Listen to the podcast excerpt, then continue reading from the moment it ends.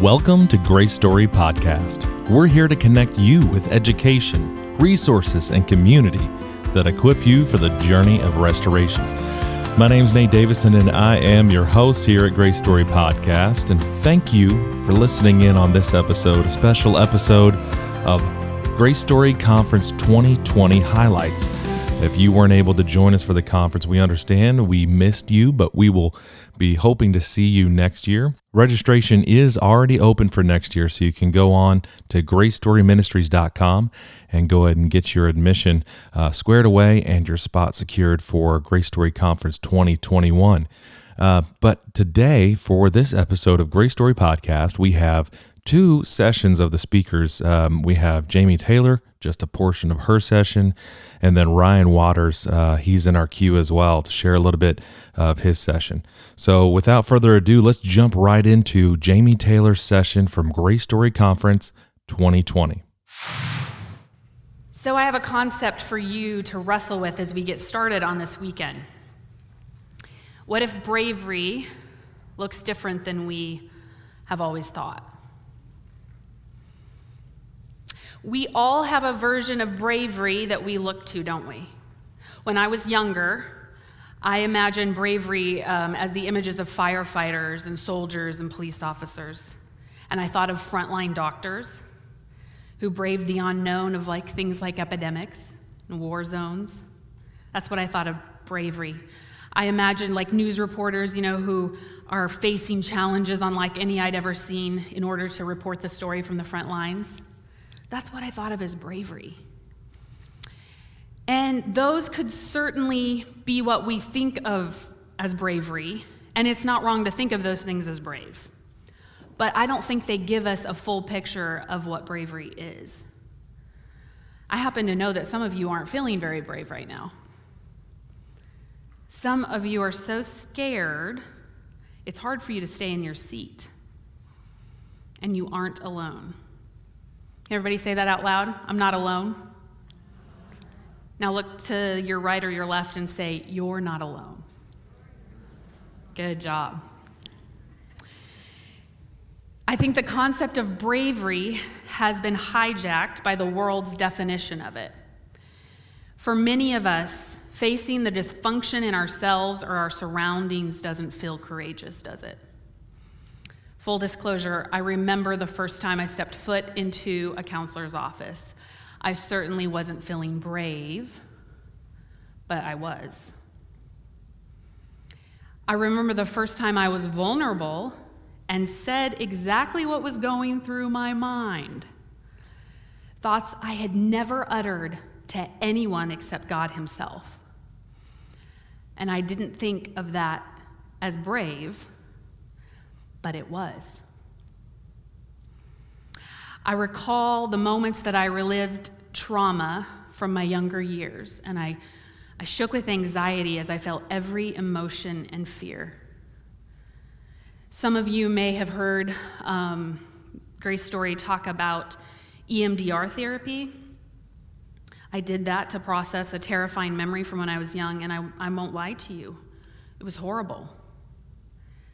As I cried inwardly and outwardly, I didn't feel brave, but I most certainly was.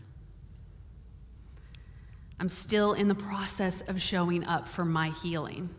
I still see a counselor regularly, and I have to continue to be brave. Confronting issues I would rather not talk about. It'd be a whole lot easier to just leave that inside. I don't want to bring that stuff out. We don't often talk about the hard work it takes to find healing and hope in the middle of emotional trauma. Maybe you've been encouraged to buck up, to stand tall. Don't sweat the small stuff. Maybe ignore the emotions you've been experiencing. You could keep doing that. You could. If you want to push everything aside and forget about facing the fear that's actually holding you back, you could do that. But I'm guessing you are here, and those of you that are watching, you're watching because you don't want to do that anymore. Maybe you're a little bit curious. When issues are ignored or glossed over, yeah, we might be able to delay the inevitable, but the issues will come out in some way. I know they did for me. As a child, I didn't realize that, you know, issue after issue was piling up, and those layers of dysfunction and trauma didn't really make themselves plain to me until I was about 23 years old. I'd just given birth to my first child, and I was going through some major life transitions, and suddenly found myself suffering with the most debilitating anxiety and depression. But I wouldn't share it with anybody. I acted like everything was normal. And I lied to everyone, including myself. Lying to myself and others wasn't brave. Now, it was all I could do in that moment because I wasn't strong enough to face it. And that may be where some of you are, and I completely understand that. But bucking up isn't brave. Bucking up and saying, oh, I'm just going to plow through this is actually the harder, longer road. It's the road full of misunderstandings and impatient parenting, might I say. Bucking up looked like holding it together in public and then racing home with a racing heart and collapsing in sheer exhaustion. Bucking up looked like anger, frustration, and hurt as I tried to navigate my new world of troubled emotions. I'd always felt emotions very deeply, but this was different. This was uncontrollable no matter how much I prayed, read my Bible, went to church, and yes, I was the Sunday morning, Sunday night, Wednesday night. Every time the church doors were open, you would think I'd be a saint. My desire for healing was inextricably linked to my desire to be a good Christian woman. And because I couldn't find healing, I figured I must not be a good enough person. Anybody? Has anybody been down that road? Ever been down that rabbit hole of thinking? It hurts, doesn't it? Simply praying and reading my Bible wasn't magically changing my emotional outbursts. Pushing those feelings down wasn't working. Pretending I was fine wasn't bravery, it was denial. So here we are, here we all are. We've shown up at a conference to talk about our feelings. We're going to hear a lot about why and how we might be where we are and how we can find the help we need. And this is such a beautiful, beautiful moment. Do you realize how holy and sacred this moment is? Just let it sink in. This is beautiful. Thank you, Amber, for bringing us here. Thank you for thank you God for putting this on our heart. This is holy work. And I'm here to talk to you today about how I believe each of us can get further along on our journey to restoration and wholeness. Are you a note taker? Anybody know any note takers out there? Okay. Try to follow me. I'm a little bit of a squirrel. I'm a creative. But I do have three, three truths, okay, for you today. One, we got to live like we're already free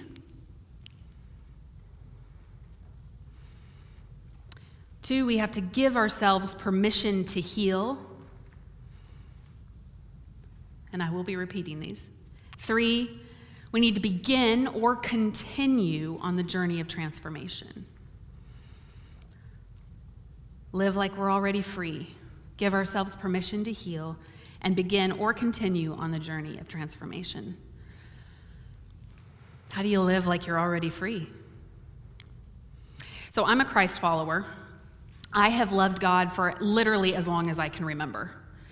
But there was a moment when I was about five years old when I walked forward at a camp meeting in a hot South Dakota summer, and I asked Jesus to be my Savior. I can't ever forget that moment. What a beautiful moment, that faith of a child. It was the day I made my intentions known that I was going to live as a follower of Jesus. Why did I want to align myself with Jesus? You might ask. Well, I already loved him, I already had a desire, right? And I wanted my heart to be like his. But if I'm honest, there was another reason. Because I feared him. This was not a healthy fear. It was an emotion based in the belief that if I didn't do exactly everything exactly like others told me Jesus wanted me to do, I would be cast into hell to burn for all eternity. I believed this with all my heart. I remember many nights praying myself to sleep as a seven, eight, nine, ten year old child. A child convinced that if I didn't repent for everything I might have done wrong, or even had thought about maybe doing something wrong, I might die in my sleep and end up in torment rather than heavenly bliss. Every night, you guys. You want to talk about trauma? Don't tell me that's not trauma.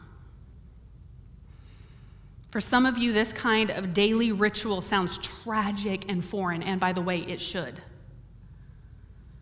But for others of you, you know exactly what I'm talking about. Your pulse is racing right now, your stomach is turning, and you want to walk out of this room right now. You are facing the same fear, some of you every single night. Lean in. I'm here with you. I have been where you are. I know this pain and anguish is real. Would you close your eyes for just a minute? Close your eyes. Whisper to Jesus. Tell him you want to learn, you want to have your eyes opened to the truth. Holy Spirit, work in this moment. I want you to hear something as your eyes are closed. If you are a Christ follower, you are already free.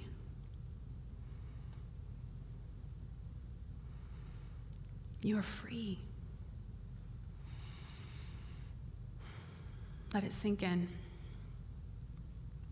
Thank you, Father. You can open your eyes. When you align yourselves with the ways of Jesus, then you invite him to create a new mind and a new heart within you, and you are free. The work is already done, the striving is over. He in you is enough, all you will ever need. I wish I could go back to that, my sweet little self, and have a little chat about freedom. I can. I've learned that through counseling. Not to make it weird, but perhaps me and little Jamie might sit down and enjoy a few M&Ms together, because that was one of my favorite candies. And I'd ask her about all the things she was loving right then. I'd check in and see how she was doing after her family had moved to Africa at the age of seven. I'd chat with her about her big fears, her big emotions. And then I'd ask her about Jesus. I'd ask her to tell me about this God who she loved and adored and feared. And when she started opening up and talking to me about how afraid she was, how she felt like she couldn't do anything right, how she felt like a miserable sinner every single day, I would take her into a nice, warm, comforting hug and I would just hold her and I would say, God loves you so much, Jamie. Jamie, he died, so you didn't have to take on the identity of sinner. You are not a sinner. When you call on the name of the Lord Jesus Christ, He has already forgiven you. He has already changed you from the inside out. You are already a new creation. Now, guess what? You just need to live as you already are because you're already free. I would quote verses to her, that little Jamie, such as John 8:36, which says, "If the Son sets you free, you will be free indeed." I would remind her that she was set free the moment she asked Jesus to make her new. I would tell her about how Abraham believed and it was counted to him as righteousness. Not that he acted righteous, so his belief was counted. I would remind her that she already has everything she needs in Christ, that He has given her everything she needs to love and serve Him.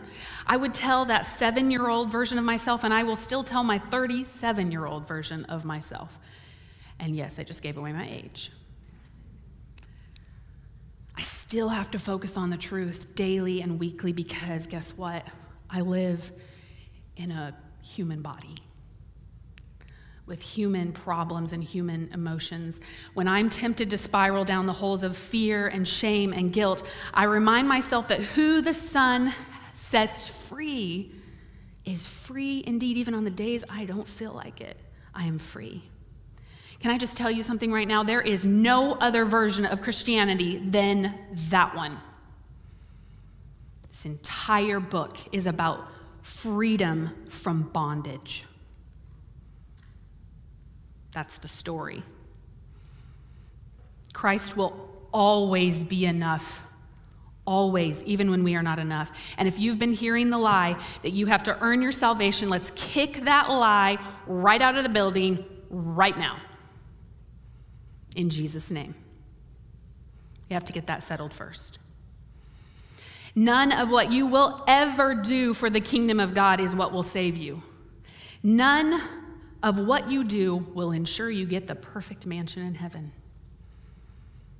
It's just not going to work that way.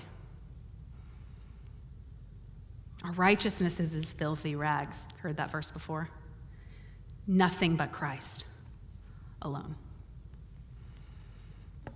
The only way any of us get the tremendous privilege of a relationship with God is through accepting His free gift of salvation. Let your bondage go. Let your need to please God go.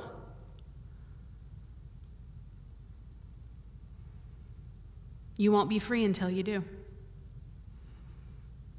There isn't anything you can do to make him love you. He can't help but love you because he is love. That is literally who he is. And I'm telling you from experience until you have this concept that literally, listen to me, there is nothing, not one tiny, tiny little thing you can do to make him love you more. Not one.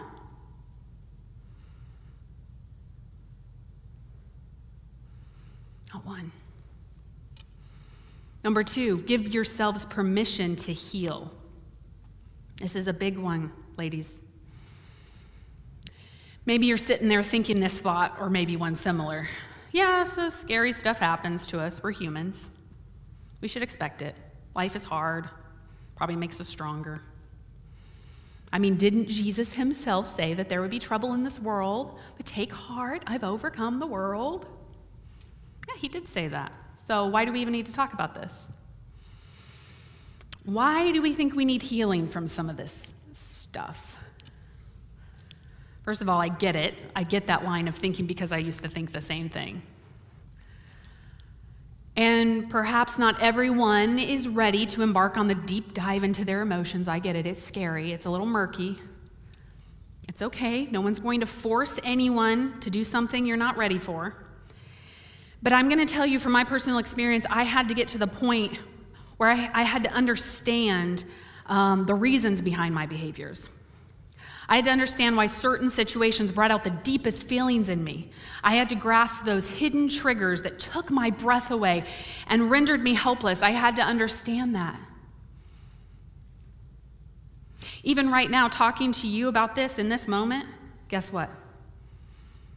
I'm feeling those butterflies. And there's a reason I still am triggered today. There's, a reason. It's not just, I mean, you're, you're not threatening me. You're a bunch of beautiful women. I feel totally safe here. But this experience right now is triggering things in me, right now as I'm speaking to you. Isn't that crazy? So I'm getting a chance to heal right now. So I'm saying, Holy Spirit, what's that about? Show me. Show me what isn't, what's going on. I had to get to the point that, you know, I had to understand these triggers. Um, for me, I couldn't get on stage without feeling like I was going to die. Literally. Like full, full on death experience. And that was actually a little weird because I had grown up being on stage after stage. I was a pastor's kid, a missionary's kid. I mean, I literally grew up on a stage just like one of these. So, why all of a sudden couldn't I do it without a gigantic panic attack? This was in my late 20s, early, early 20s, late 20s. And so, when I started, when I walked into counseling and started that process, I started to uncover the layers underneath the emotion. And guess what I found? I found a scared little girl curled up in the middle of a bed in the middle of the night. That little girl had just lived through an armed robbery. That little girl had had to run through the African bush without any shoes on, and that pain in her feet was nothing compared to the terror she felt realizing that men had taken her dad hostage. That little girl had never healed from that terrorizing experience. She'd just gone on with her life. After her dad had been returned, after the moment had passed, but the trauma had been done. And every trauma before and after that only made the process of healing more complex. The reactions I was having were only a small symptom of a much larger problem. And I realize that not everyone is ready to dive into why they react the way they do. We have to give people the permission to be on their own journey, okay? But those of you who know you need healing, you've tried reading your Bible and praying every day. You've fasted and you've prayed for healing. You've begged God to deliver you from this thorn, and it still remains. I welcome you to the place of vulnerability right now with me. I welcome you to the space where you can pull up a chair and let's chat. This is what I would say to you. First, I might offer you some coffee or tea and some of my famous brownies because chocolate is going to make everything better. I wish I had some right now. And this is what I would say I would say, why are you afraid to dive into this process of healing? Ladies, what's holding you back? Let's talk candidly for a minute. Is it finances? I get it. I remember that same feeling. I really do. And I remember when God provided the money miraculously as I dived into counseling, going every week and then every other week and then once a month, and, and the funds showed up. Maybe it isn't finances for you, maybe it's fear. Are you just not sure what it looks like? I get it. I remember the same feeling. And I remember how God showed up in every single session, guiding my counselor and I into the places in my brain that needed serious healing. My counselor, the Holy Spirit, and I present in that room, and we made serious progress. Let me tell you, don't let the fear hold you back from what God wants to do in your life and in your mind and in your heart. Is it resistance to the idea of therapy? Have you been told that therapy is new age? Dangerous? Have you been taught that self help ideas are wrong and against the Bible? I get it. I remember those same thoughts coming to my mind because of the things I heard all my life about those people who have to go to counseling. And how those people need to be careful because they're going to veer away from what the Bible says. Ain't nobody got time for that. It's a lie. Are there some weird new age creepy stuff out there? Of course. Of course. But there's so much more.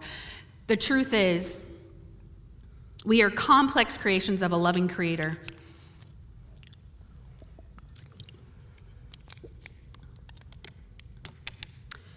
We weren't made for this fallen world. Holy Spirit, He had another plan. He had a beautiful plan that was interrupted by sin and destruction, so our bodies don't work like He had intended, and we need help. We need to heal. I believe you are attending this conference, whether online or in person, because it's time for you to either begin or continue your journey of transformation. So, for some of you, it's time to begin your journey of transformation. That's my third truth. And Jamie goes on to share so much more uh, as she finishes that third third point of hers and then closes. Uh, she also shared more in the Grace Story Live side session that we had afterwards. If you were watching in, that was uh, fun to be able to dig a little bit deeper with some questions from the audience. Uh, so much more there. So if you if you want more like this uh, and, and, you want to go ahead and get your uh, conference attendance uh, secured for next year, uh, just go to gracestoryministries.com and you can go ahead and get that squared away so you're ready to go to Grace Story Conference uh, 2021. Um, but we're not done today for this episode.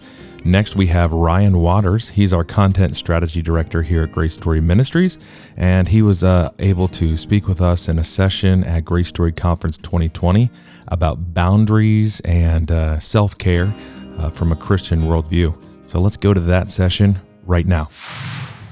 So, if I were to give a title to this lecture, talk, session, it would be Boundaries. Who needs them?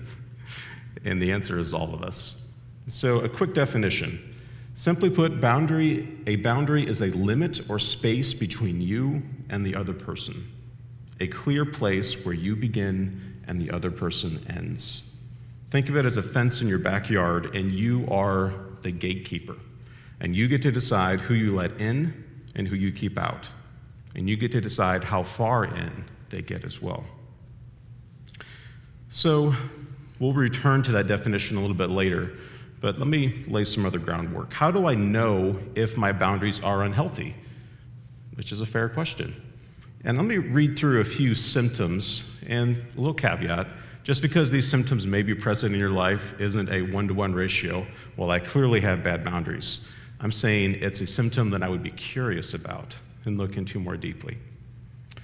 Dealing with excessive worrying or anxiety because that often happens when we're trying to control something that's beyond us, outside of our control. When you have anger that pops up in really weird places, like, huh, why did that trigger me so badly? What was that about? Uh, another one I see commonly is when you become very angry when people place, uh, ask you to do things or place expectations. There may be some boundary issues there that need explored. When you live a disorganized or chaotic lifestyle. When you deal with a lot of resentments, especially around commitments, depression, procrastination, which is really an emotion regulation tool. Something is very uncomfortable, so we procrastinate, we push it off so that we don't have to deal with it, which there's some boundary issues there. Feelings of isolation, feeling defeated living overwhelmed, dealing with excessive amounts of guilt or shame, feeling trapped, stuck, hopeless. It shows up in our bodies too. It shows up in physical symptoms like high blood pressure, headaches, ulcers, hypertension, you name it. So let me hit pause here again. If you're experiencing these and you're recognizing, like, oh boy, I got some work to do. Know that you're not hopeless. The situation is not hopeless. It means there's opportunity. As we've talked about so many times, healing is a choice. And when it comes into your awareness, then you have a choice to know what to do with it. So, the bottom line of all this is when you feel like you just can't make it, and two factors contribute to that feeling or belief that we just can't, we may not, we will not find the strength to endure. And those two things are either a lack of self care, which I'll hit on in just a second, or a lack of healthy boundaries. So let me hit on self care because that's often misunderstood, especially in Christian circles. It's often confused with self help or selfish, and it's something very different. And I think understand understood appropriately it is well within the boundaries of Scripture, and I would say it is an imperative to live a life fully alive to God. So, some of the material I'm drawing from today is by a lady named Haley Mullins, and she's done a fantastic job of kind of pointing out what some of the reasoning is behind self care. Ultimately, it comes down to a stewardship issue.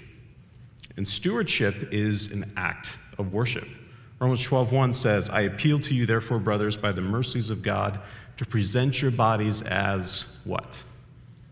A living sacrifice, which is your reasonable act of service." Or as some translations say, which is your spiritual worship. So self-care is never a selfish act. It is only good stewardship of the only gift I have, which is the gift that God has put me on earth to offer to others. As humans, we are finite, second. And so many times I have folks come into my office who are living far overextended. I had someone come in my office, uh, a lady who worked in a very intense field, who worked over 100 hours per week to try and keep up. And as you can imagine, was burning out. You can't keep up that level of intensity. And when we try and push beyond that, push beyond what our human limitations are, we then start to move out of the human and into attempting the divine, which never works out well. We have to recognize the finite versus the infinite. Uh, life involves seasons, and I understand that. Sometimes you got a bunch of young kids at home, and life is crazy and it's really hard, and I understand that. 1 Kings 19 tells the story of Elijah on Mount Carmel and the prophets of Baal. And here he is, he's up here in the mountain. So think out in the elements, probably not a lot to eat or drink. He's going 90 miles an hour, he's exhausted. And at the end of that, what does he do? He completely crashes. He literally goes and hides in a cave, and God has to bring him food, water, and everything he needs for a significant period of time. Are there some seasons where it's just, whew, you got to kind of buckle down, pray for extra grace, and get going? Yes, but they're seasons, they're not ways of life. And please, please never confuse those two. And understand that when you are in those seasons, you have a right to, as Elijah did, that downtime, that time of recuperation. God's gifts are to be enjoyed with gratitude, not idolized or abused. Is it possible for someone to abuse self care? Maybe if you want to say that they kind of turned it into a grasping, greedy sense of, please just give me all the pleasures. But I'm not sure that's actually self care. That sounds something very different from, from self care. Self care rejuvenates, and it allows us to be the people God created us to be. It allows us to move even more closely into the image of Christ. And when we choose to just gratefully accept this rest, this rejuvenation, this time of restoration, we enter into something beautiful self care. The goal of self care is seeking God.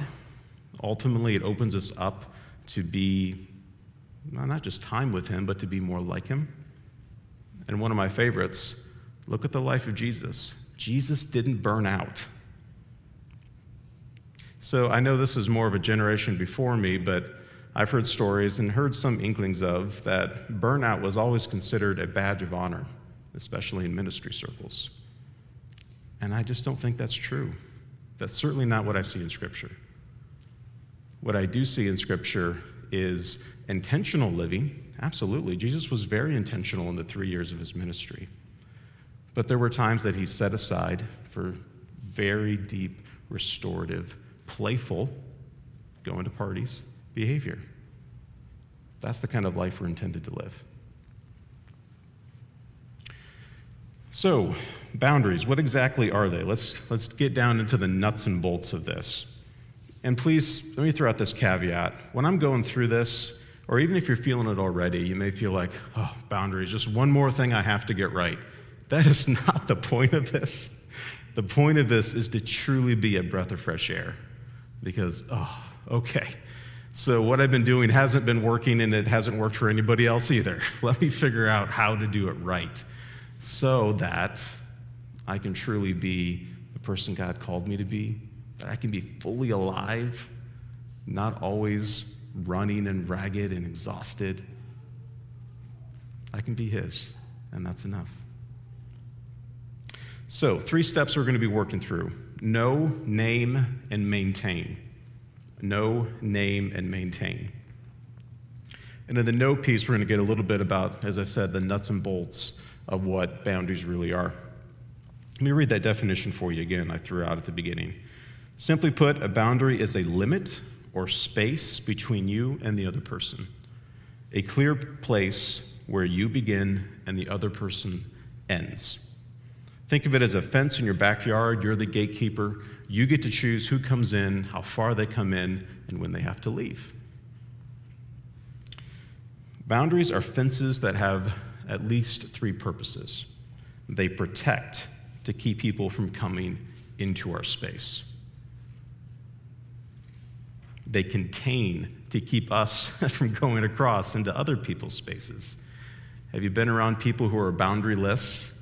They don't know where they stop, and they tend to push a little too far into your space, either physically or emotionally.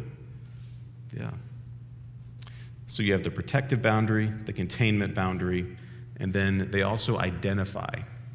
They help us know who we are, they help us to embody who we are. So, what is the, the positive effects of healthy boundaries? Uh, they establish where I begin and end. They allow us to know and take responsibility, which is a big one, for our own thoughts, feelings, and behavior. Boundaries create healthier intimacy with self and others and increase self respect. So let me, this isn't in my notes here, so this is a little scary. Let me dig a little bit into why I think or where boundaries come from. And ultimately, this is grounded in how I make sense of the great reality, which is truth from God's perspective. You have the Trinity, you have perfect harmony and unity, but there's distinction God the Father, God the Son, God the Holy Spirit. Those aren't all intertwined in some enmeshed, confusing pattern.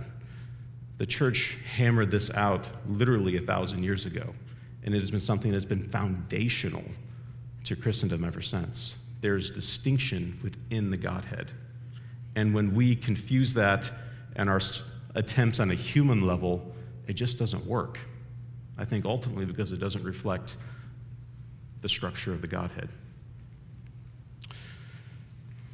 So, let's take one step back. In order to understand boundaries, in order for them to be functional, you kind of have to know what it is that you're protecting in the first place, which is a sense of self. And I, I definitely keep, haven't kept track, but I really couldn't, of how many times I've heard folks say, I really have no idea who I am. I've lived my entire life kind of on autopilot, and I really don't know what's under the surface. I don't know what I really think what I really value, and that's scarily easy to do. And so I want to d- drill down here for just a second into what I really mean when I'm talking about you have to define who you are, a sense of self. You have to know what to protect. So this really comes down to your reality, your sense of reality. So when I'm, when I'm saying your reality, I'm talking about four things in particular your feelings and emotions, which are God given. I have heard it argued that emotions are almost a result of the fall, there's something evil, and that's just not true. When you look in Scripture, you routinely see a God full of emotion, full of compassion, full of anger, full of jealousy, full of protection, full of love. And when we embody that ourselves, we're just reflecting Imago Dei, being created in the image of that God. Second, our thoughts, beliefs, and values. So we just came through election season, and a lot of people wanted to tell you exactly what to think, believe, or, or value, and they don't have that right. You can remain open to them, to their influence if you desire, but ultimately, the decision about your thoughts, beliefs, and values lies in your hands, your court. Third, behaviors what you do and don't do. Ever had people trying to force you to do things you don't want to do, or you didn't feel comfortable doing, or push past ethical boundaries? They don't have that right. As vehement and persuasive as they may be, that's your reality. And finally, your body. What helps you to thrive as a human being? What helps fuel your body in the best way possible? And Dr. Padden yesterday did a fantastic job of breaking that down. But when I'm talking about defining your reality, I'm talking about those four things feelings, emotions, thoughts, beliefs, values, your behaviors, and your body. You have to understand who you are in those four arenas in order to really be successful in setting long term boundaries that are healthy and appropriate. So, I mentioned this briefly, but let me dig this down a little bit deeper. When I'm also talking about reality, I'm talking about, you can call it your little r reality, which is my attempt to understand the great reality, truth as God sees it, as informed by Scripture and the power of the Holy Spirit speaking through me to me. So, when I'm talking about my reality, it's my best attempt to understand who God is and who He's called me to be during this time on His earth. So, a few other things. I am responsible for my own reality. I uh, worked in, um, well, I was going to use a job example, but maybe I'll use my kids. Uh, because Grace is, is four, Stephen is two, and sometimes they don't want to take responsibility for their own reality. Sometimes they would rather push it off on someone else. Well, this person said to do this, or I really wanted that. And the reality of it is, no pun intended, we're responsible for what we think, feel, what we choose to do with our bodies, our behaviors. So I'm responsible for my own reality. I am not responsible for your reality because that moves into a codependent field. When I start taking responsibility for the way you think, when I start taking responsibility for the way you feel, when I take responsibility for the way you behave and the choices you make, what you do with your body, then I move beyond my finite humanness and try and attempt to move into divinity. And again, that does not work well. Trust me, we've all tried it many times. I think we can all agree it doesn't work well when we try and move outside those boundaries. I am, not ac- I am accountable to you for the effects of my reality not for you. In other words, the things I believe to be true have an effect on the world around me. If I believe that I have a right to whatever is in your purse or pocketbook today, and I start coming down and rifling through your purse or pocketbook, I think you're going to let me know very quickly that that is not appropriate. That is not, uh, that is not a, uh, that doesn't fit within your reality for sure. And I'm accountable to you for what I believe but I can't make that decision for you. Uh, I do not have the right to tell you what your reality is. I think ultimately, and this is back to some of the theology, I operate a little bit more synergistic. In other words, I believe that our will operates in harmony with God's will. And so I believe that God ultimately, the way He designed the universe, has chosen to allow us to walk in fellowship with Him. And so He has called us into that and waits for our response to that. And then I can choose who I make my reality known to and to what degree. In other words, I don't have to tell everyone exactly what I think, feel, believe to be true. I can choose who I let in that gate and how far I let them in. So that's what I'm meaning when I'm saying understand who you are. Wow, just jam packed full of content. And, and Ryan continues to unpack a lot of the concepts um, that help us understand what boundaries are uh, within a Christian worldview. If you don't want to miss out on on the content of this level next year at Grace Story Conference 2021, you can head on over to gracestoryministries.com and go ahead and register for next year and go ahead and get your spot uh, for the conference next year. If you have feedback or something you want to hear on the show, a guest you want to hear, you can email me at nate at gracestoryministries.com. I'd love to hear from you, or you can get with us on Instagram at one of our accounts, Grace Story Ministries or Grace Story Podcast. Well, that's all we have for this episode of Grace Story Podcast. Uh, we'll have another one for you in two weeks, a special one, I'm sure. Uh, you won't want to miss it. So we hope you'll tune back in in two weeks. Go ahead and tell a friend about this episode if you were at conference and you want to share a little bit with them about what conference was like. Uh, other than that, we'll see you in two weeks for more from Grace Story Podcast.